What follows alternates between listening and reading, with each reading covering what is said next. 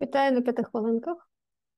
Ну що ж, у нас залишилося з вами поговорити ще про два типи прив'язаності, які, напевно, в стосунках живеться найважче, адже а, ті емоційні драйви, які переживають люди з амбівалентною прив'язаністю, або, інакше кажучи, з тривожною амбівалентною прив'язаністю, адже саме тривога запускає таку амбівалентність в людині, яка означає, що я тебе ненавиджу, будь зі мною.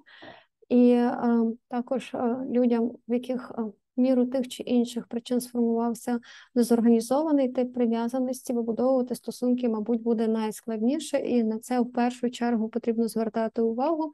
А розповідаю я вам про типи прив'язаності, бо знаючи, як може сформуватися власне прив'язаність або прихильність, паттерн прив'язаності чи прихильності, ми можемо ідентифікувати свою і вже хоча б зрозуміти причинно-наслідкові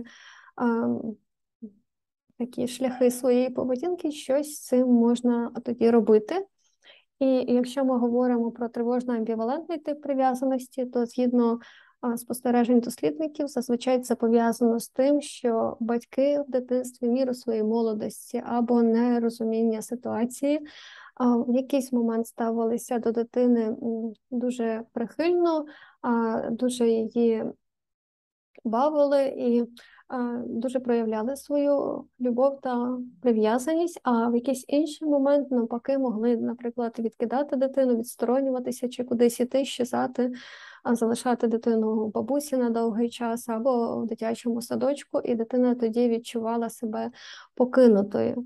І в такому разі людина з тривожно амбівалентним типом прив'язаності може дзвонити по 100-200 разів на день своєму партнеру, відчуваючи тривогу для того, щоб він її заспокоїв, для того, щоб розуміти, що він є поруч. А коли партнер є поруч, то е, людина з тривожним амбівалентним типом прив'язаності може починати е, е, виявляти своє незадоволення, е, свої негативні емоції, і потім знову ж таки картати себе за те, що напевно вона недостатньо хороша, щоб її любили, і це коло може е, продовжуватися. Поведінка, начебто, зациклюється, і людині дуже важко вийти з таких амбівалентних почуттів, як я вже назвала, будь зі мною іде геть, так. І дезорганізований тип прив'язаності це тип прив'язаності, який виникає лише в 5% приблизно людей, і пов'язаний він з тим, що якраз поведінка дбаючих осіб, які були в дитинстві поруч з цією людиною, вона була абсолютно непередбачуваною. Тобто, в один момент е, з дитиною були, в інший момент про неї десь забували. Наступного разу, наприклад, вона переживала відчуття відчуження і відстороненості від себе, і, ймовірно, ще й сам темперамент е, дитини був чутливий, і тоді людина, сама не знає, чого від себе очікувати в кожен наступний момент, і відповідно вона. Ем, в дитинстві такі дітки можуть проявляти поведінку, що коли дитина хоче йти до мами, вона навпаки йде від мами, або в неї відбувається клінч на, рівні нервової системи, переживаючи те, що мама виходить з кімнати, а потім повертається, дитина може переживати такий стрес, що раптово, наприклад, засинає, відключається, відбувається такий шатдаун. І рівно те саме ми можемо спостерігати в дорослому житті, коли людина, бачачи об'єкт прихильності, об'єкт своєї прив'язаності, починає ем, замість того, щоб намагатись наблизитись до нього, а навпаки, переживати дуже такий страшенний незрозумілий а, а, потяг всередині для того, щоб піти геть від тієї людини, яка їй подобається, навіть якщо ця людина буде виявляти прихильність до неї самої. І тоді, власне, ем, як е, проявляється такий непослідовний тип поведінки, в чому і полягає якраз дезорганізація прив'язаності. Немає зв'язку з певною логікою побудови стосунків. І навпаки, ці люди можуть з якихось причин залишатися з людиною, яка ставиться до них е, дуже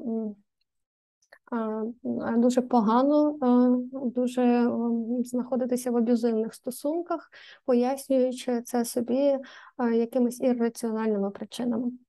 Ну і я сподіваюся, що тепер, знаючи про чотири типи прив'язаності, ви можете впізнати їх прояви в себе чи у своїх партнерів І в такому разі з'являється можливість е, щось з цим зробити, допомогти собі або партнеру впоратися. І в терапії для цього використовується, наприклад, е, техніка обмеженого батьківства. Адже коли е, партнери знають про минулий досвід один одного, наприклад, коли один з партнерів переживав покинення, то він буде постійно переживати, що його теперішній партнер вже не мама чи тато, а, чоловік чи дружина, що з ними щось станеться, е, що вони залишать його, що вони кудись підуть. І в такому разі, якщо ми бачимо, що в людини є такі переживання, ми можемо на якийсь час, звісно, не ставати мамою чи татом своєму партнеру, але на якийсь час з розумінням поставитися до цього дитячого досвіду і, наприклад, сказати, що я розумію, що ти можеш переживати, що я тебе залишу, але, наприклад, я тобі не ворог, я тебе люблю і я залишуся з тобою. Я хочу, щоб ти це чула чи чув. І а, спитатися у свого партнера, що він думає з цього приводу, з того, що ви даєте знати своєму партнеру чи партнерці про а, ваші наміри, і коли ви говорите ці слова прихильності, зазвичай це дуже допомагає парам, але нам потрібно залишатися в розумінні типів прив'язаності, в розумінні того, що це сформувалося колись в дитинстві, і що це може мати вплив навіть на наші дорослі стосунки. Тож е, бережіть себе, майте гарні вихідні. Приходьте наступного тижня, будемо знову говорити про щось цікаве і корисне, або підтримати один одного е, під час цієї негативної ситуації, під час війни. Адже, е, як я вже казала на початку п'яти хвилинок, навіть якщо ми з вами знаходимося в негативній ситуації, ми можемо навчитися вирішувати її в позитивний спосіб. Тож, до зустрічі і слава Україні!